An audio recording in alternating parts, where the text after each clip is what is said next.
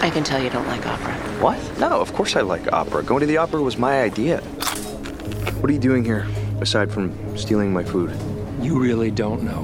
No. You're bad at this. So this nuclear thing, how are you holding up? Is Seth McGuire out of touch with America's energy policy? Nuclear energy is dangerous, antiquated, and no longer necessary. Um, Unless he walks these comments back, he may have just lost his seat in Congress. Seth, the president just called you out by name on national TV. It's just nuclear power. Most of America agrees with me. This has nothing to do with nuclear power. This is about politics. You find yourself in the crosshairs for the very first time, and you have no idea how to duck. Damn it, Seth! You cannot ask our former president to help you with this harebrained I, I scheme. didn't just fall off a turnip truck, Anna. If you do this, you lose re-election. If I don't do this, what's the point of being elected? Mr. President?